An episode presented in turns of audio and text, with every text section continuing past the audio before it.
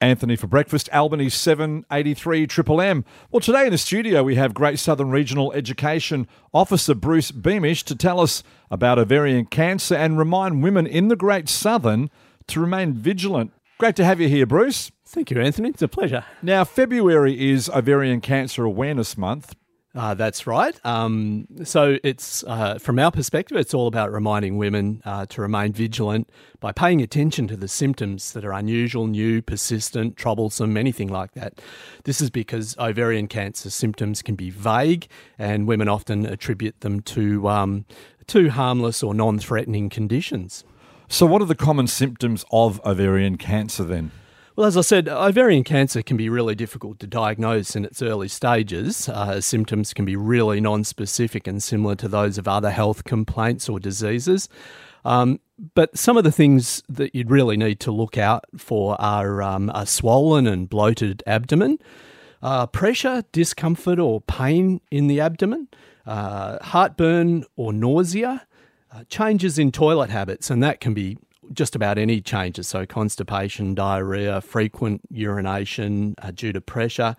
Uh, and increased flatulence. Um, you can be really tired and lose your appetite, unexplained weight loss or gain, and changes in menstrual pattern or postmenopausal bleeding uh, or pain during sex. So, any of those things.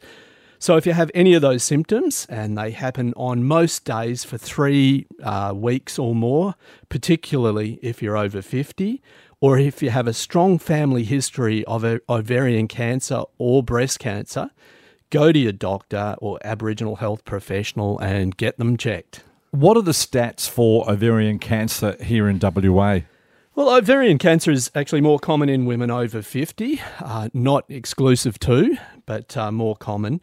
Um, the chance of a woman developing ovarian cancer by age 75 is 1 in 161. So, our last stats from 2017 in Western Australia, there were 115 women diagnosed with ovarian cancer, and unfortunately, 94 of those, um, those people died.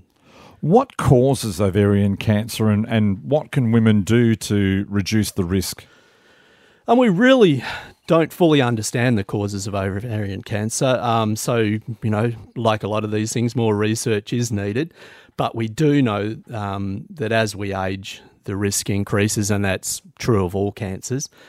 Uh, a, fr- a, strong family history of breast, ovarian, or bowel cancer increases the risk, uh, as well as um, those general risk increasing things like smoking uh, and being overweight. So we've got to be really careful of those sort of things.